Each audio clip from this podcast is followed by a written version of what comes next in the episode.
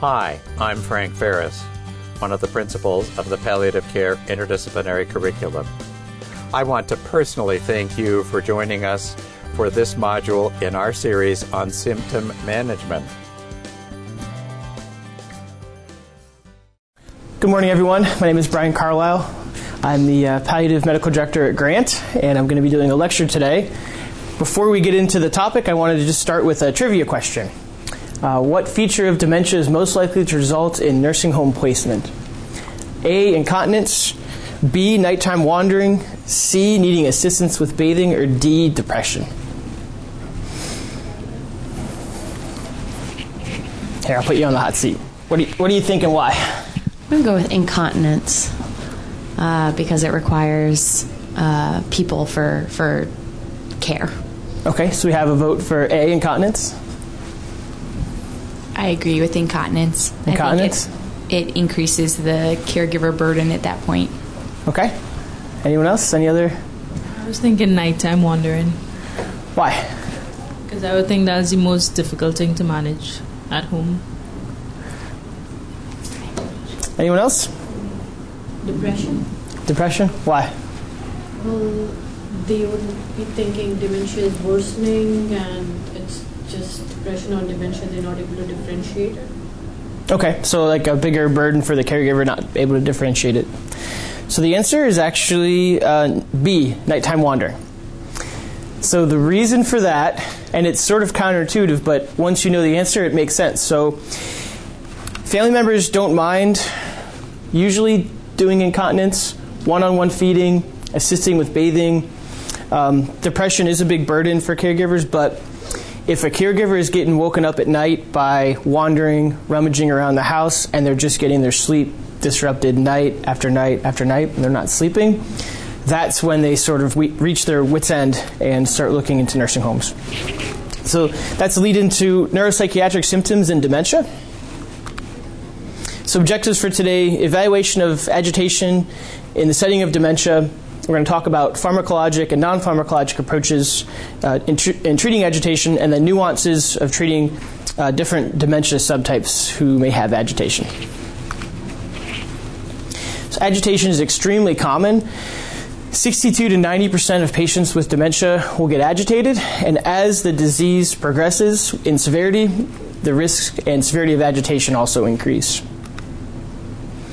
So, sundowning symptoms of agitation tend to worsen as the sun sets, as the shadows grow long. We really don't know why this happens, but we suspect it's due to disruption in circadian rhythm uh, caused by the dementia. So, this was, I actually was driving in the Keys. I just moved back from Florida six weeks ago. We were driving in the Keys, and I pulled off the road to take this picture as a geriatrician and palliative care doc, probably not my first choice of a restaurant name, especially in Florida, Sundowners.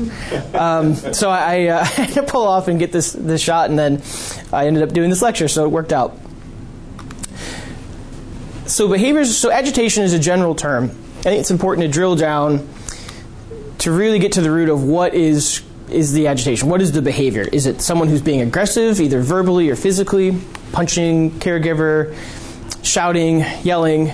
Is it a delusion? Is it a fixed belief that even despite explaining, um, it's a false fixed belief, so a belief that's not true, and despite explaining it away and, and showing rationale uh, to the opposite, the person still holds on to that belief. Hallucinations, wandering. Wandering is often secondary to delusions, so there's a delusion that the person, especially even guys, they got to go to work, they got to go do something that they're not in their own home, um, and so that causes them to, to leave the house and they end up wandering. Wandering is very dangerous uh, for uh, folks with dementia. Agitation, so depression, is it someone who's disinhibited, someone who is having sleep disturbances like insomnia, or rummaging, kind of. Uh, OCD type characteristics uh, can also kind of present as agitation. Someone who has to rummage through the drawers in the kitchen looking for something that they can't explain, um, compulsive behaviors. So, why do we care about agitation? We know it's a part of the disease. Agitation can be very distressing and straining for patients and for caregivers. Some behaviors can be dangerous, like wandering. Uh, the some of the articles I've read, folks can wander and fall into a ravine. They can get hit by a cars. They can die of exposure. Really, uh, truly, a, a, dangerous behavior. Uh, agitation can increase the rate of functional decline when you compare patients with dementia who are agitated versus patients um, with dementia who are not agitated. Patients with agitation tend to decline quicker from a functional status standpoint. So, my approach is really to try and determine an underlying cause if there is one. If there's no underlying cause found and you really think it's just dementia related to the agitation, ask yourself what type of dementia are we dealing with? And then make shared decision making with the family to decide treatment options because there's as you'll see, there's really not a whole slew of evidence um, in treating dementia. It's more of the art art of medicine than really the science at this point.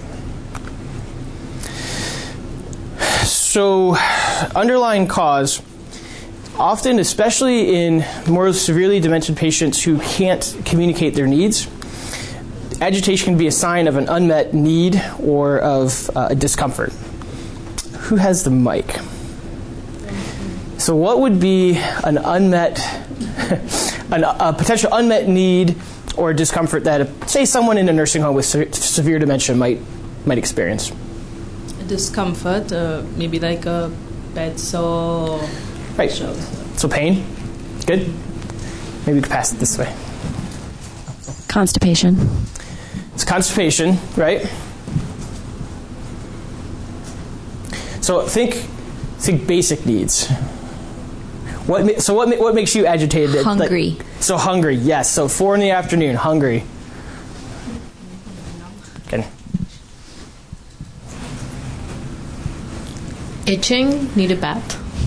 So hygiene, right? If if you are incontinent and have a, a dirty diaper and no one's changing it, that'll make you a little agitated.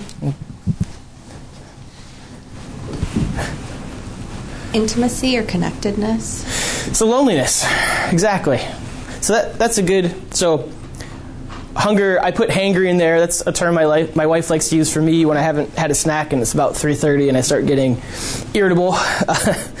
Thirst, hygiene, frustration, loneliness, fear.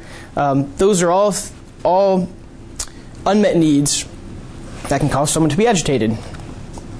And then medical symptoms, we talked about some of them. What? So what? Um, let's list some more, I guess. So we, we said itching, pain, constipation. What's another big one? Say say it's a 85 year old man. Urinary retention. I've seen cases where someone is so agitated and we're trying and trying and trying to control it, and we put a Foley in and we get a liter and a half of urine out, and their agitation gets gets better. Oh, infection. Yeah, urinary tract infection, pneumonia. Often agitation can be the presenting symptom for someone with dementia who has an infection or a, is having a heart attack or is having a stroke. So the medical workup of delirium agitation is probably out of the scope of this lecture. It's important to look for those things. Um, because if you miss the underlying cause, you can you can treat it all you want, and it's probably not going to get better.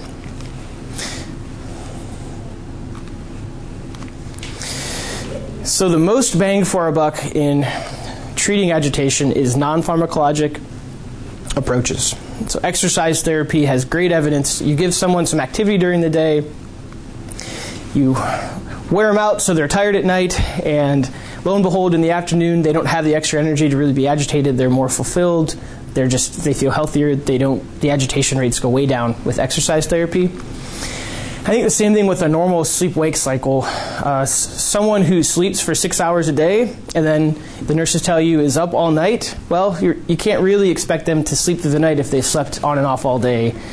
So, regular time to get up in the morning, regular bedtime, meals at the same time every day. A structured day can really reduce uh, agitation. Massage therapy makes you feel good. Great evidence for that to help um, kind of the the loneliness factor can help with pain. Playing music just in itself, especially music from the era in which they were the patient was young or music that you know they enjoy is very very helpful. And pet therapy, both live pets, they actually make there's saw a seal, a robot seal that squeaks and moves around and The especially in later stages of dementia, the person can pet it, and that really calms them. Uh, I've seen robot cats that they make now too, um, or just having animals in the nursing home. This is where the most gains can be made, but this is also the most difficult to coordinate, the most expensive, the most, I think, uh, difficult to get people to rally around in a nursing home. Or, you know, even someone in the, in the home to transport them to get a massage is can be difficult or a burden. So, so often I see the way we approach dementia patients um, contributing to agitation. So, someone who has late stages of dementia who will never know the date, they'll never know all the names of their family members anymore. They've lost that ability to ability to remember, remember those things. And I think our uh, usual approach of, "Hi, Mr. So and So, do you remember me? I'm Dr. Carlisle. What's the date today?" And you know, we go through the mini mental and we ask them all these questions that they just don't know. That not knowing thing. Are there any students in here? Well, I think even just remembering being a student, when you're sitting on rounds and you're getting asked questions after questions that you know you're probably supposed to know and you don't know them, that can really cause someone to feel feel badly, and it can, and someone who can't verbalize their feelings can result in uh, outward agitation. So, my tips for communication: someone's hard of hearing. It's best to get get down to their level so you can make eye contact. Don't yell. It's harder difficult. That's the usual nat- natural tendency is to, is to yell. Um, yelling, if they can read lips, makes you look like you're angry, and they can pick up on that. Um, the patient is always right, so if the patient thinks it's Saturday morning, just roll with it. Uh, you don't have to agree, but you don't. If you confront that, it just I think creates conflict, and you're never going to convince them that your way of thinking is is correct. I think with delusions, I, I take the same approach. You don't have to agree to feed into it. If someone says, there was a cat in my room this morning, and you know there's no way that's possible, you say, wow, well, that's kind of weird. And I think distracting is the next step. So you say, oh, that's kind of weird. Can you come help me fold these towels? Can you come help? Um, come help me in the kitchen. And five minutes later, some, sometimes that worry about the cat is gone. If you say, there's absolutely no way there was a cat in here, you're crazy. I was here all day. There's no cat. The person's response is going to be, Yes, there was. I saw one.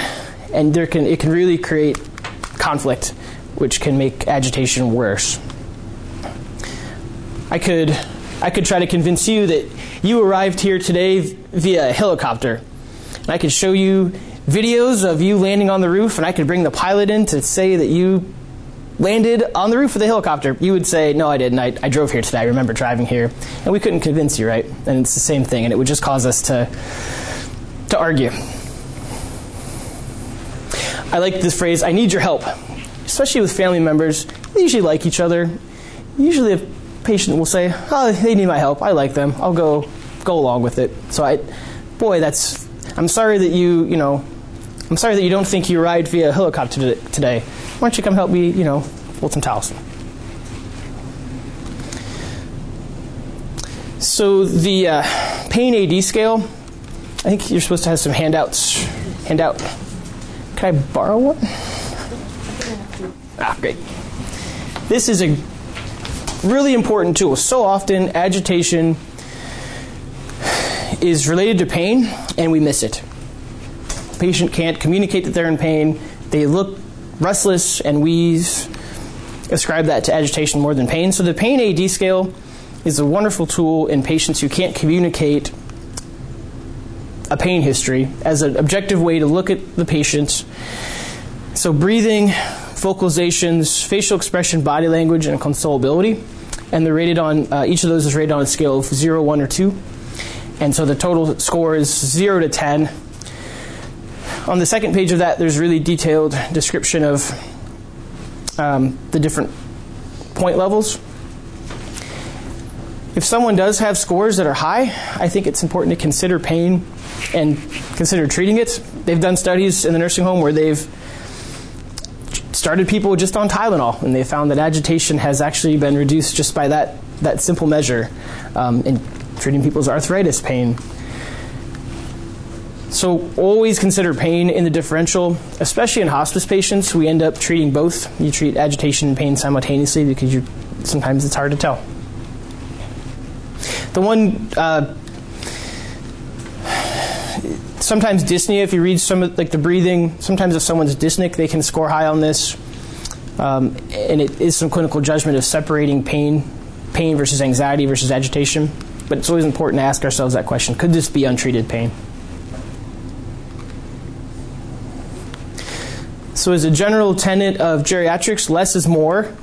So, stopping medicines that can contribute to delirium after we look for the cause, after we approach the patient in a, a fashion that is uh, best for dementia patients, looking at the med list and seeing are we giving them anything that could be contributing. So, anticholinergics, Benadryl, oxybutynin, antihistamines are all culprits, especially benzos. Um, a benzodiazepine is similar to a shot in a beer. Uh, one of my mentors used to say it's freeze dried version of a shot in a beer. And if you have someone who's disinhibited, if you have someone who's already throwing punches at the nurses and or being sexually inappropriate or doing those things, and you give them a shot, would you give them a shot in a beer? No. If you have a room full of people and half are doing a shot in a beer and half aren't, a room full of say 70 year olds, which half of that room is most likely to trip and fall down? they're half doing the shot in the beer. So we need to be very careful of for strict agitation. Giving a, a benzodiazepine sometimes is is is not the right move. Um, so what do they give you before you get a, a patients get a colonoscopy? What do they, what do we give patients? Versed, benzo. So it, it, it can be amnestic, so it can make their memory issues a little worse as well. It's not to say that we see, especially in hospice setting where someone's anxious, agitated near the end, that's, I think, probably a different story. But in someone who's still out in the community, think twice before benzos. Ask yourselves, would you give them a shot of beer? So, really, the mainstay of the pharmacologic treatment of agitation is the antipsychotics. So, antipsychotics increased mortality risk. So, black box warning increased mortality risk in elderly patients with dementia. So, 1% to 2% absolute increase in mortality in patients who have dementia and agitation. So, the cause of death was varied, but increased risk of pneumonia, CVAs. There's no FDA approval for antipsychotic use in dementia. There's no FDA approved drug for agitation in dementia. Mortality tends to be higher with the first generation than the second generation antipsychotics. So, what do we use for the agitated dementia patient? We use antipsychotics. So it can be difficult to to decide what to do. Um,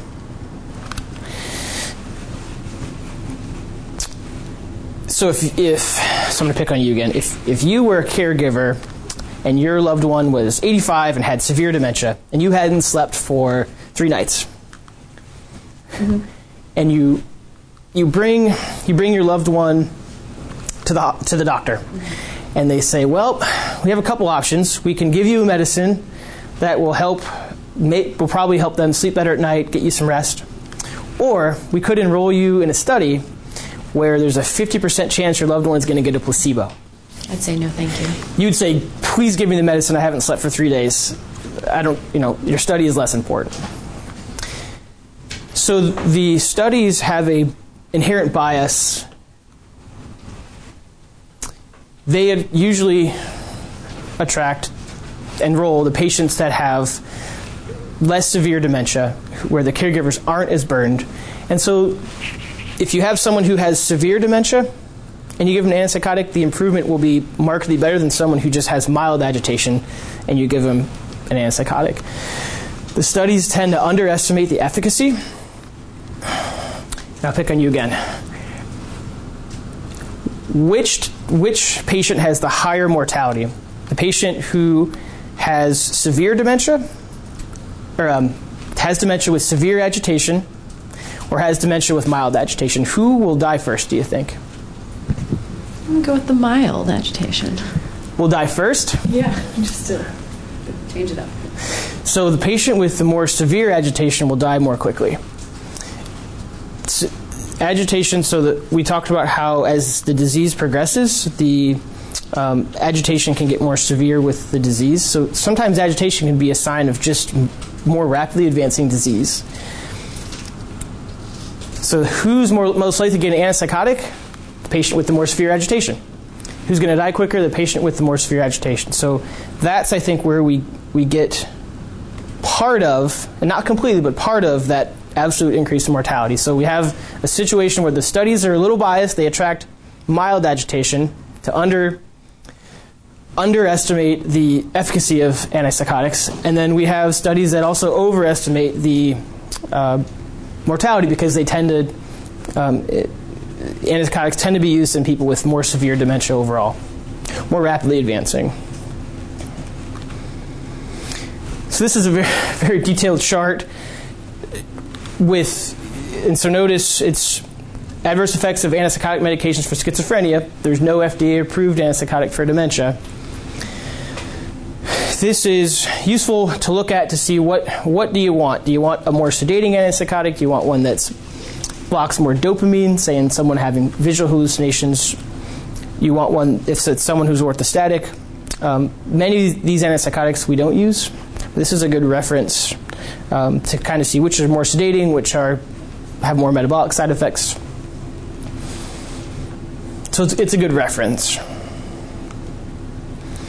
So, in my opinion, the two reasons to use an antipsychotic in the setting of agitation and dementia danger to yourself. So, if the patient is a danger to themselves, trying to get out of bed, trying to wander out of the house, someone who has severe osteo- osteoporosis and tries to punch a nurse, um, or if the symptoms are distressing to the patient. So, hallucinations that are distressing if someone is just so agitated they can't get good rest. So, danger to their, the, themselves or others, symptoms distressing to a patient. Someone is hallucinating and it's very pleasant and they're not affected and no one is distressed, then we could consider not treating that. Scheduled versus PRN. I think the setting plays into this. At home, the PRN sometimes is the way to go. The caregivers can know the patient, know when to give it.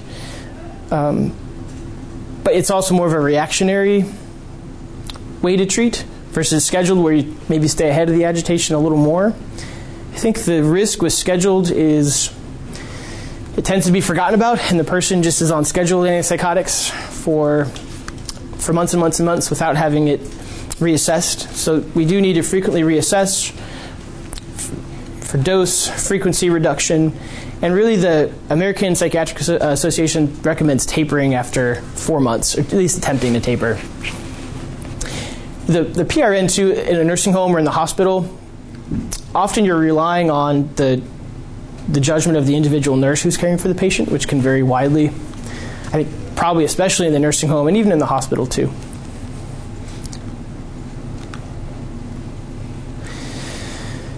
We talked about these medicines last my last lecture. Uh, Aricept and Namenda, they do have a role in treating agitation. So, 2015 meta-analysis found a small but statistically significant improvement in neuropsychiatric symptoms with donepezil or Aricept. Big difference seen in Lewy body dementia with hallucinations and cognitive improvement. Namenda, more study is needed. There is some some surfacing evidence about reducing irritability, reducing aggression, and other neuropsychiatric symptoms. We talked about these drugs last time. It's just sort of the, the only tool in the toolkit we have to, to treat dementia. But they also, in addition to helping cognition a little bit, they do help, they can help agitation a little bit as well. In the setting of a nursing home, these medicines are much, much preferred um, over the antipsychotics. The minimum data set is a slew of data that is transmitted to the federal government from each nursing home, and that's how the nursing homes get their star ratings online. And antipsychotic use is one of the areas that's tracked. Um, it's monitored very closely. Antipsychotics in the nursing home. If you start, when I was in the nursing home as a medical director, when you started an antipsychotic, usually the next day you'd have the administrator swinging by your office to discuss why you're using it, and you would have to defend it. Um, and the pharmacy would, would kind of be um, sending you letters every couple of weeks about your antipsychotic use. So the Aricept and as a first step in the nursing home, sometimes is the way to go um, to, to play nicely in the sandbox with others. And there's some evidence that it works.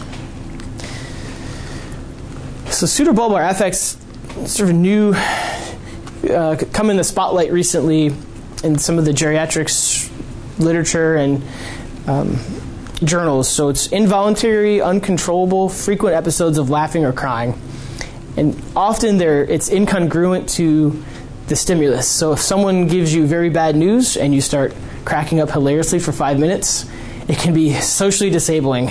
People are can be very torn apart by this uh, this diagnosis if someone tells you a joke and you sob for five minutes after, um, it, people people start to wonder about you.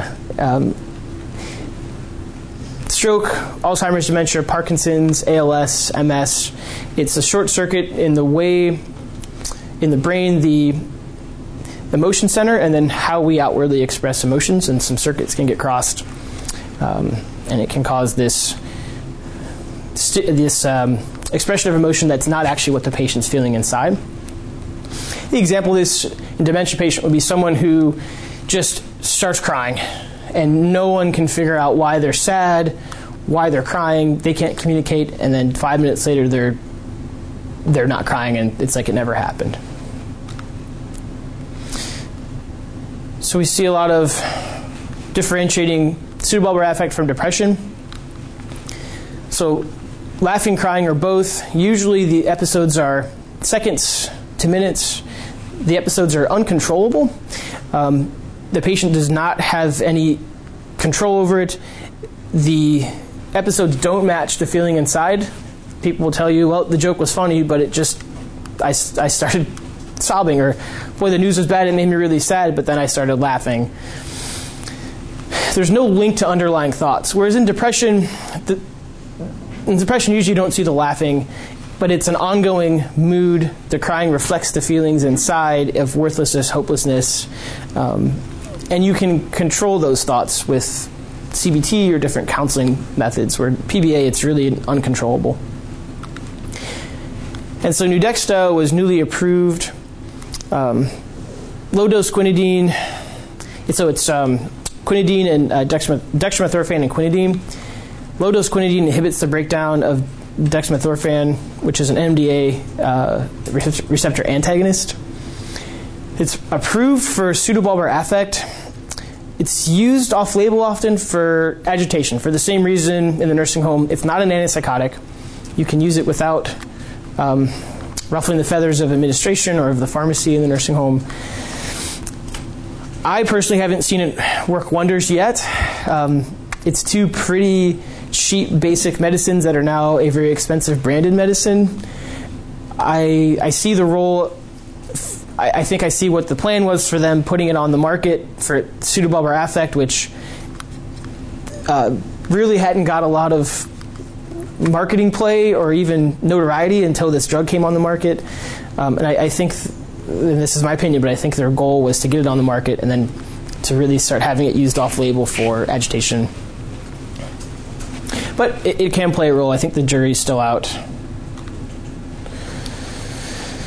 So th- we talked a little bit last time about frontotemporal dementia, and this is the same slide from that last lecture. So frontotemporal dementia, your frontal lobes are getting wiped out, which they're re- responsible for uh, disinhibition. So your frontal lobes inhibit all of the thoughts and feelings. Um, they are your filter in many ways. They're responsible for many of the aspects of your personality. Um, so, someone who has a frontal lobotomy, you can, I don't know if you've ever seen videos of someone, they're usually very flat, very apathetic. um, because their personality has been surgically um, removed. So the frontotemporal dementia patients, sexually or socially inappropriate, apathy, they can be compulsive, disinhibited. I told the story last time of the the guy who had FTD who was went to dinner with his wife and was started stood up and started wandering around the restaurant, greeting each table um, like he was the maitre d, um, sending the pictures of his wife with Anna Nicole Smith's head pasted on. Um, so these are the patients that have, I think, the most severe behavioral symptoms. And I think we can learn a lot from treating the symptoms of fronto, frontotemporal dementia. Uh, we could, that a lot of that translates to treating other dementias as well. So, in frontotemporal dementia, the mainstay of treatment is SSRIs. M- many of the neurons in the frontal lobe are serotonergic, and if we stimulate the ser- serotonin, we stimulate those inhibitory neurons, which can, I think, help with some of the impulsivity, repetitive behaviors, um, eating disorders. So, usually, the, the eating disorder is that they eat too much, that there's no there's no impulse control. So if you go to Cheesecake Factory and you have no impulse control, you can put down a large amount of food. Um, sexually inappropriate behavior. Antipsychotics can also help for the delusions. Um, you know these fixed beliefs that you can't convince them otherwise, especially if they're terrifying. The nurses are trying to poison me. Um, I'm being held captive. Uh, like a, a Capgras delusion. So my you you look like my loved one, but you look like my wife, but you're not my wife. You're an imposter. Capgras delusion. Um, this looks like my home, but it's not my home.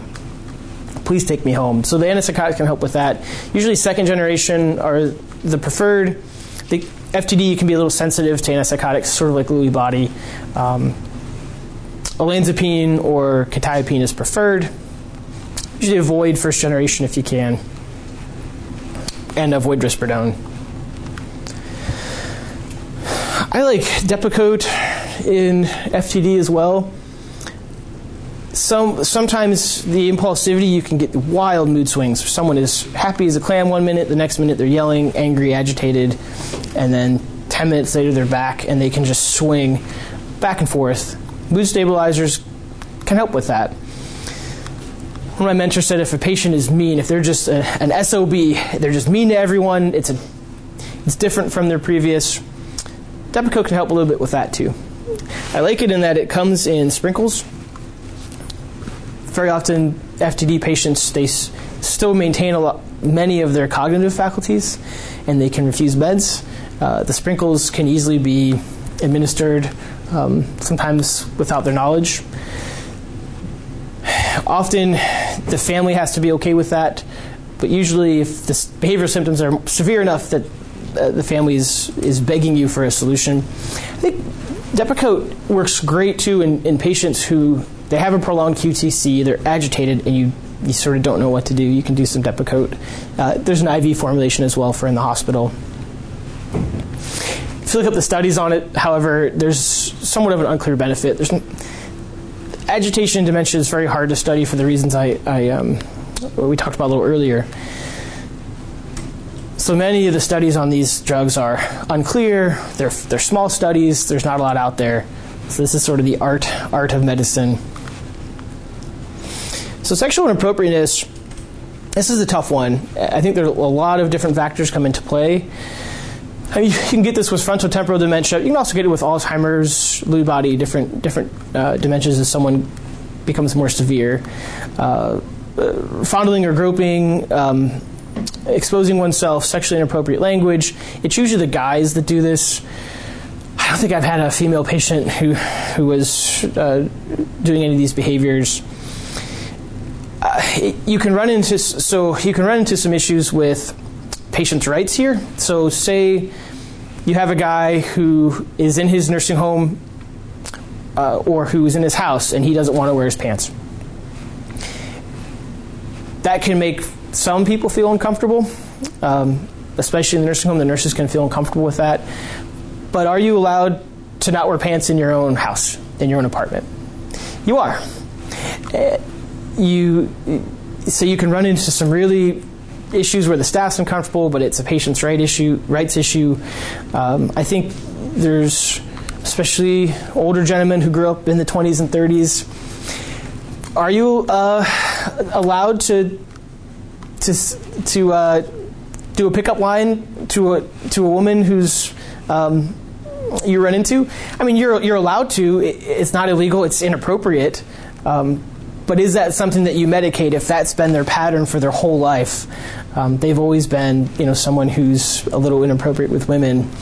How, what what is the what are the odds of, of fixing that with medication late in someone's life if that's been a been a pattern?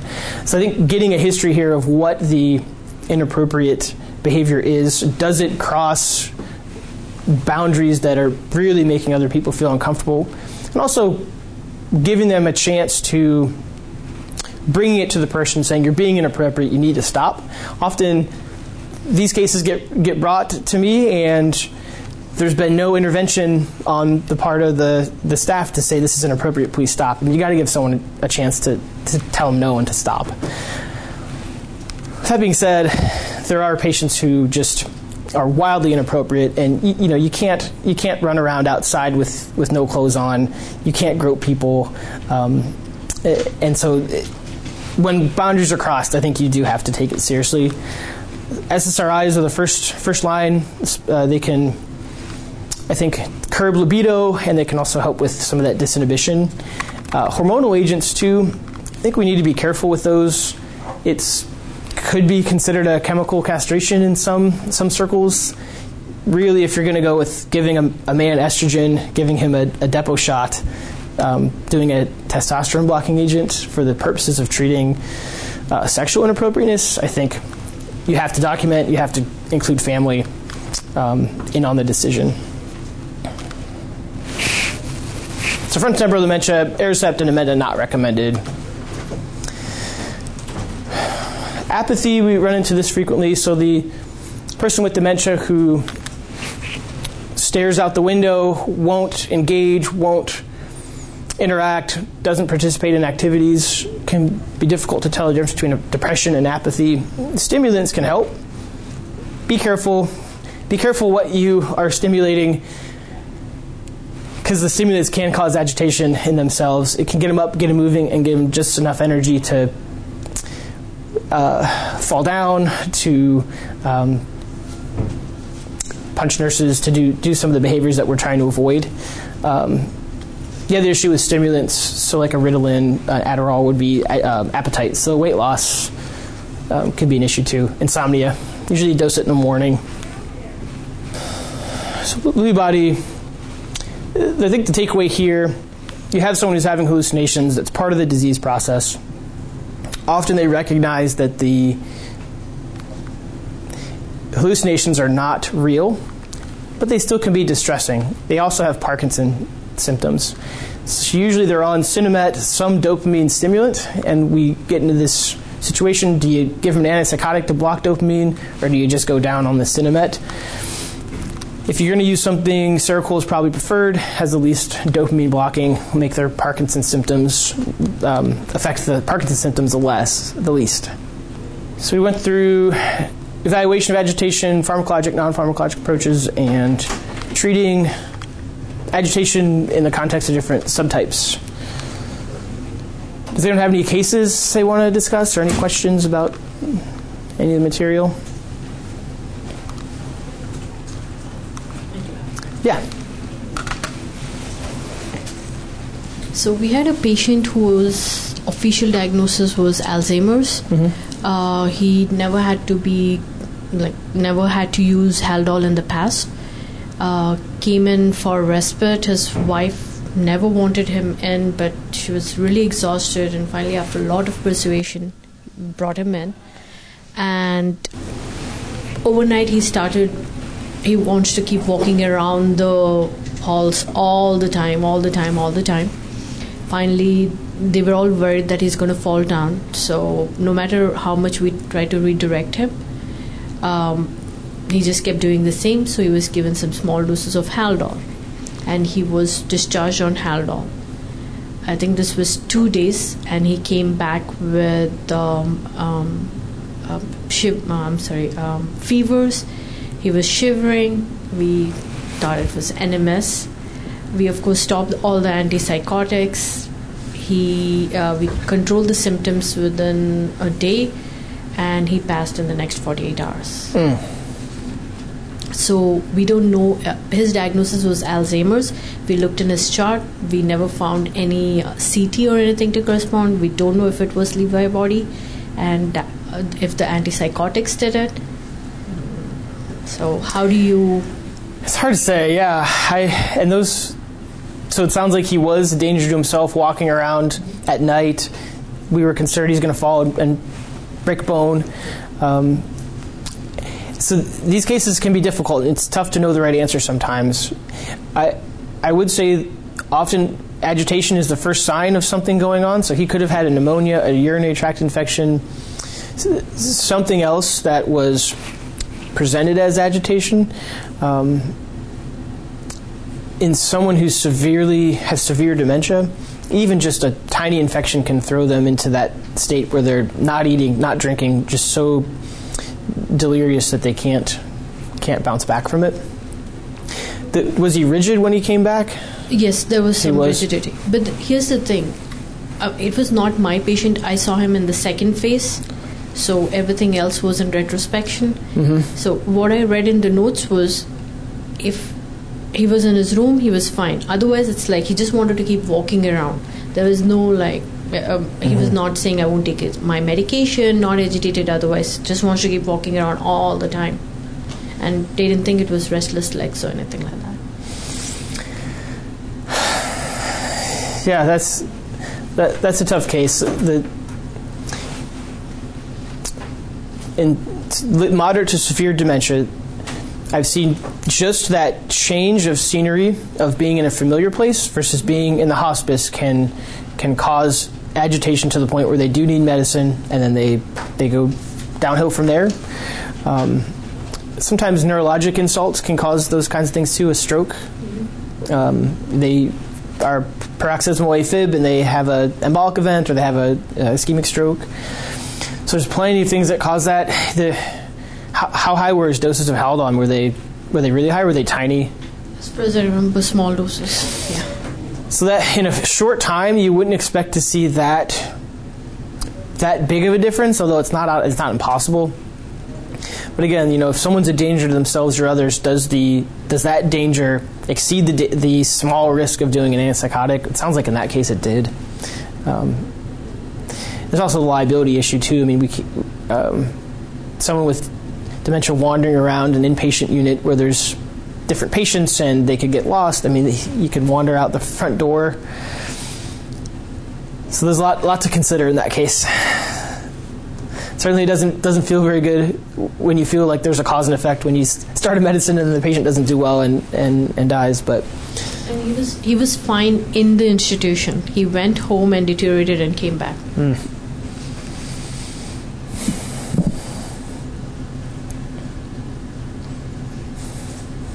So you still recommend using Haldol? You, would have used Haldol as the first choice.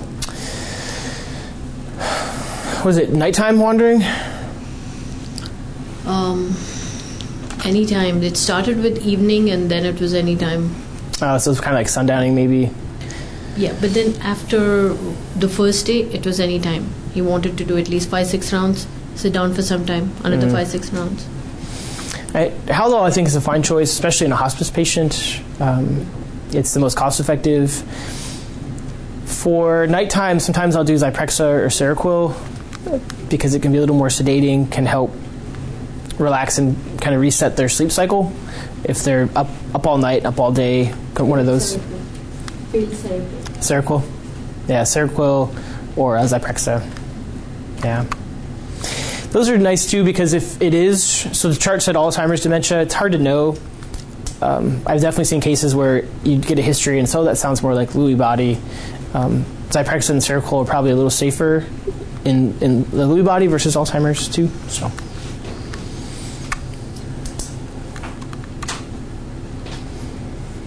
Any other uh, questions or any other input?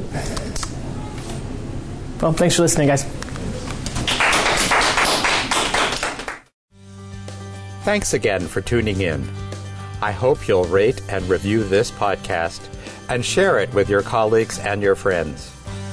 So you don't miss any of our new content, make sure you are subscribing to PCIC podcasts.